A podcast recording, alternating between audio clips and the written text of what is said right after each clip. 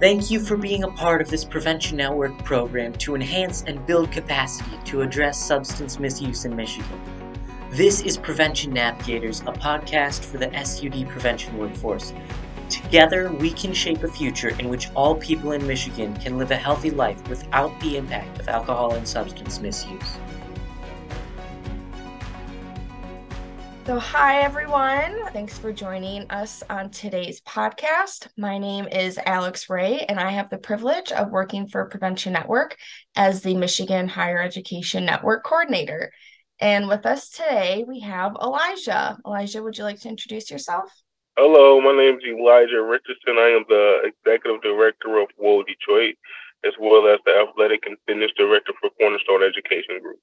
Great. Thanks for being here with us, Elijah. So, can you kind of explain to everyone uh, what you do then at this group? Yes. So, uh, we bridge the gap between law enforcement and the community through traditional, non traditional sporting practices to promote education and careers. We use a proactive approach to community policing by one, um, hosting community policing events with law enforcement officers and to the youth, planning an unbiased environment when I say community policing, I mean law enforcement officers are not in uniform, they are just people. And that's what we want the community and the youth to understand. That's community policing side. And the proactive side to the kids is helping them understand the criminal justice system, helping them to understand why we have laws and why we must respect the system that we live in so we can keep them out of the system in the future.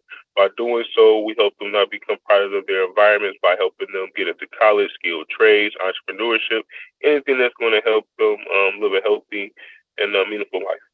That's great. So you have more of a focus with youth then, correct? Yes, that's correct.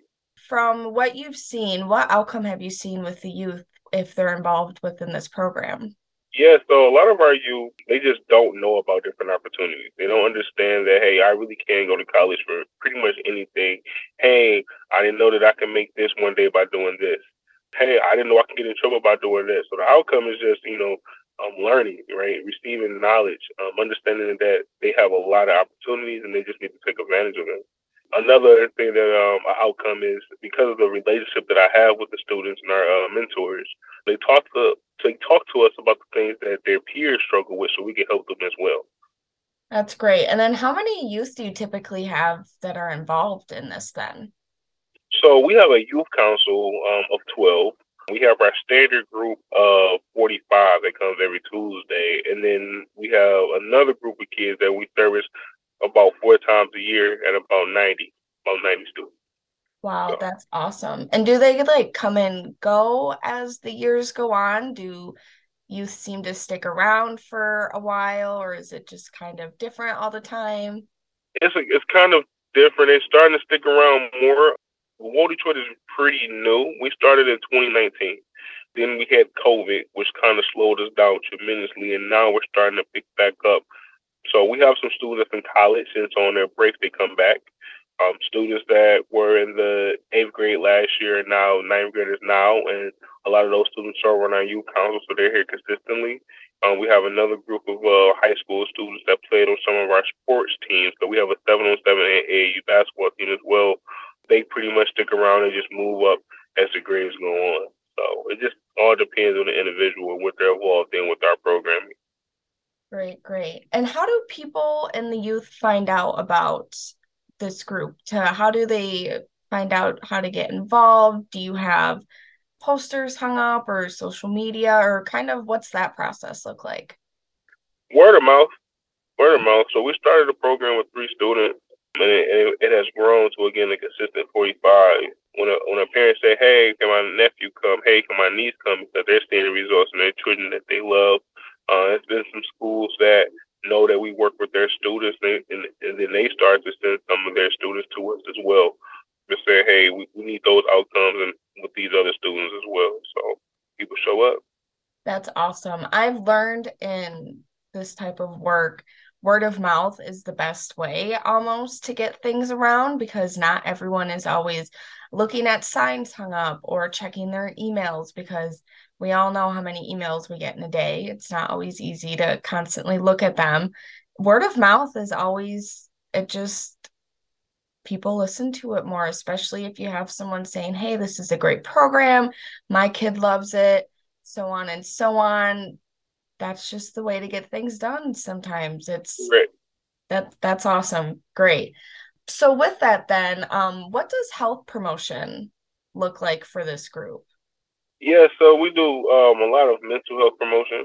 So we work with different groups. Uh, one group is um, Youth Family Urban Development. Uh, we work with them, the Prevention Network, with a lot of the, the drug prevention.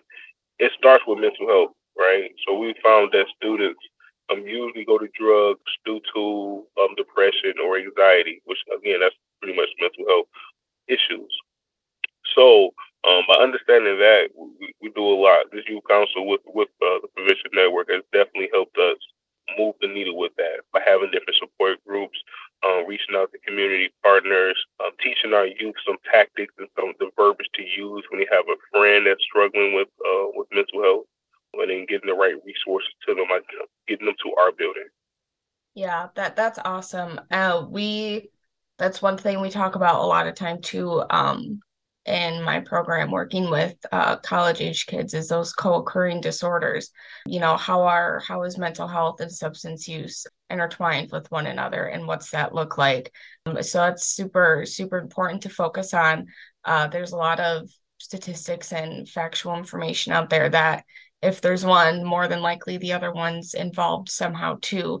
So what's that look like? How do we find that? How do we help? So that's awesome you're more of a community based group, then, correct? Yes. Great. How do you typically do you have objectives that you measure um, when it comes to any meetings or events that you host, and kind of what does that look like? It depends because you know, WHOH Detroit, our mission is a lot going on, right? So we're bridging the gap between law enforcement community, which that in itself is a huge initiative, and it, and have a lot of objectives in that right? So I'll break that down first. So again, we have our community policing uh, events like playing together TV all together. Um, at the end of the event, we usually give out a survey to say, okay, when you came into this event, how did you feel about law enforcement? How did you feel about the community? And then we have one at the end. Um, how did you feel about law enforcement? How did you feel about the community? What do you feel now? Right. And so we measure a lot of that. And we also measure um, with our students. So um, when we first started doing the event, the kids referred to the law enforcement officers as the pigs, as the feds. We don't want anything to do with them. Um, 5 by the end of the event, they're like, hey, we should get uh, Officer uh, Kevin to come out to the event and play basketball with us. Hey, I can see myself being a police officer one day, but hey, I want to go the federal route though, because we had the FBI event as well, right? And so they started to uh, have curiosity with law enforcement. That's pretty much one of our objectives, right? We want more uh, minorities to join the police force um, to help bridge that gap as well. Now, the other piece, bridging gap between law enforcement community through um, traditional, non-traditional sporting practices. So we want to open up different opportunities for students um, in the community. So we started an esports team, right? So you have a lot of basketball, you have a lot of football, but you don't have many esports opportunities. So that has to be the non-traditional sport that we offer. But we do have traditional the basketball and football, partnering with some organizations to start uh, tennis as well as golf uh, to get more inner city youth and minorities involved in those sports as well because um, it opened up the doors to scholarships. Right, every kid doesn't have to play basketball or football to get a scholarship. They can play tennis, they can play golf, they can play esports. Um, they can just have good grades in general and receive a scholarship. There's so many different things, right? So we want to open up doors for them to do so. And then you got a last piece in the mission it's for education and career. So going to college, right, that helps open up the doors for, you know, your career in education, right? And so everything all ties in. So then we're looking at how many students are graduating from high school that's in our programs. How many students, when they come in, where are their grades at now? Where are they when they end at the end of the semester? Um, we have our fitness room and we have our uh, media room right now. Students can't use that unless they have, well, unless they have a report card or progress report on file that's a that's a requirement. Now, if a student has under ST, they're required to do at least 30 minutes of tutoring or homework with us before they can use those um, facilities. Um, and again, that's the that's the way to push the needle forward with you know putting academics first, right? No matter what you do in this world, even if you become an entrepreneur, you have to know how to read. You know, you have to know how to do math, and that's a huge barrier that definitely held back a lot of um, youth. That's awesome. I feel like that kind of gave more of an insight, even more into um, how the program runs and what that looks like. It sounds like the way you're measuring everything is really giving you a good insight too onto if this is working and if it's not. And with that, it sounds like you have a lot of other places in the community then that are getting involved. Like you said, other places helping with practices and opening up spaces for the students to do things. So I would, from my understanding, it sounds like the rest of the community also gets pretty involved with your program as well. Yeah, some of the community. That's something that we're working on. Just honestly, we're working on building stronger relationships with the community not specifically the community that we live in, because uh, the building is on Chandler Park. So we work with some organizations in that area, but we definitely want to work with more um, citywide organizations for, for our reach. For example, we have a building in our reach is on the east side. I wish that we can find a west side partner to do some of the, some work that's similar because we have a student that can't get to us, right? We have a transportation barrier that's um, that's huge, right? We really need a van. Unfortunately, we don't have one right now, so when we get a student that can't get to us, they're not receiving these services or this help or this mentorship. And so, um, and I can see that, hey, that student is definitely different than the student that's in our program. So I wish I could do something like that. I wish I could depend on more community partners. However, we do have some good ones like the Empowerment Zone Coalition. They're very big with coming to us and speaking with our youth um, about CACA practices. We also work with the Urban Youth and Family Development. They're big with, with the mental health aspect as well. We work with um, determined theories to help us with um, our media and helping film and, and, all of those things and doing internships for the kids. Um, work with some different schools. They're really big with you know, getting us out, um, working with them. So yeah, we definitely have some good ones, but definitely want to broaden our reach as well. Yeah, that's awesome. It sounds like you already have, you know, obviously always want to grow more, but from starting in 2019 and having COVID kind of jump in there and put a pause on some things that you've still got a decent amount of community helping out and doing what they can with you as well. And you know hopefully that'll continue to grow and more people on all sides of the community will be able to step in and help in different ways as well. Right. Yep looking forward to that. Very cool. And it sounds like the cops also you know they have a big play in this as well. What what's it kind of like with that relationship and what's that look like? So it's a pro and con to that. So the pro to that is we have a lot of individuals who believe in the mission. When I say individual, individual law enforcement officers, and I will say around the country, you know, I went to school in Missouri. A lot of law enforcement officers there definitely respect what we're doing and want it there. Um, I also went to school in Illinois for my uh, graduate uh, program. They respect it. We've done some events, some partnerships um, in Illinois and Missouri in the past. And even here in the city, so, you know, I have law enforcement officers with FBI, Homeland Security, DPD, Sterling Heights, uh, Highland Park. Um, there's different law enforcement officers throughout those different departments that um, we have worked with. Um, however, we're trying to establish department partnerships, right? So the entire department is truly behind our initiatives.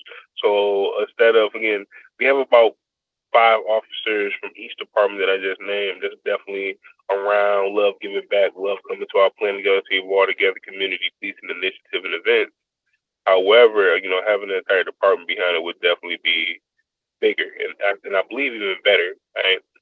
Perfect, perfect. Yeah, thank you for more on that on that insight. With doing all this amazing work that you do with the community and the youth, what do you find the most rewarding about this work? Seeing you want to do the same thing that I'm doing. So uh, I, I, consider myself um, a young adult still. I'm, I'm under 30, so I, I, consider myself still young. Um, so I have a lot of gas in the tank. However, one day I won't, right? And you have to train people up, right? So I've started to train up you to, to want to do the same type of work, um, as well as peer-to-peer mentorship. So um, the youth that I work with, some of them aren't leaders, um, yet, right? Have a growth mindset. Some aren't leaders yet. Some are already leaders. Working with those leaders, right? Because they're following me, will get their peers to follow them because some of their peers want more than what they see. that's the most rewarding when I see a kid come on their own, when I see a kid grow on their own, it's not their parent forcing them, it's kids that want to be here. Um, they're begging their parents to get them up to the building opposed to their parents saying, Hey, you have to go up there because you need help. It's more so, hey, hey, mom, dad, can you take me up to the building today? Mom, dad, we have the youth council meeting today. Mom, dad, hey, I have to go work out. Hey, we have we have this college tour, right? Hey, I need my practice report where I can't play basketball. So it's like that accountability starting at a young age is very uh, rewarding. That that's awesome. It's always rewarding being able to see how we're kind of shaping the future in the youth and that that's probably my favorite part of this work is the reward that you get from it. You can't always see it right away. The reward doesn't always pop up right away. Sometimes there's less rewards than there is a reward, but when you do see it, it's it's awesome to see it when it when it happens. Correct. So with that, what how can our listeners and maybe there's some youth in the area who come across this and listen to it, how can we contact you and um, maybe learn more about this or see the great work that you're doing? So uh, we have two ways. Um, you can always email us at info at whohdetroit.org. Um, that's info at whohdetroit.org. You can always email us there and ask any questions. Say, hey, how do we get into the program? That's the general inbox is checked by our chief administrator daily. Um, we also have an Instagram account for a lot of the youth and some parents that, you know, aren't really on the email side. They just want to inbox us and follow us and see what we're doing. You can also inbox us on there, and you can stay updated on anything that we're doing, such as flyers, events, so forth. We always post on the Instagram page. And then again, our chief administrator always checks those inbox uh, requests as well. Great. Thank you. Well, thank you so much for being on here with us today and sharing the amazing work that you're doing in the community and with these youth. I can't wait to watch this continue to grow and continue to learn more about it. So, thank you everyone for listening in, and I hope you all have a great day. Thank you for having me. Everyone, have a great day. We invite you to respond by getting connected, subscribe and listen visit our online community, contact Ruth to participate in workshops, or request one on one guidance about this month's topic. Email Ruth at ruths at preventionnetwork.org or call 517 393 6890. Thank you so much for your contributions to shape the future through prevention. This has been Prevention Navigators, a Prevention Network program.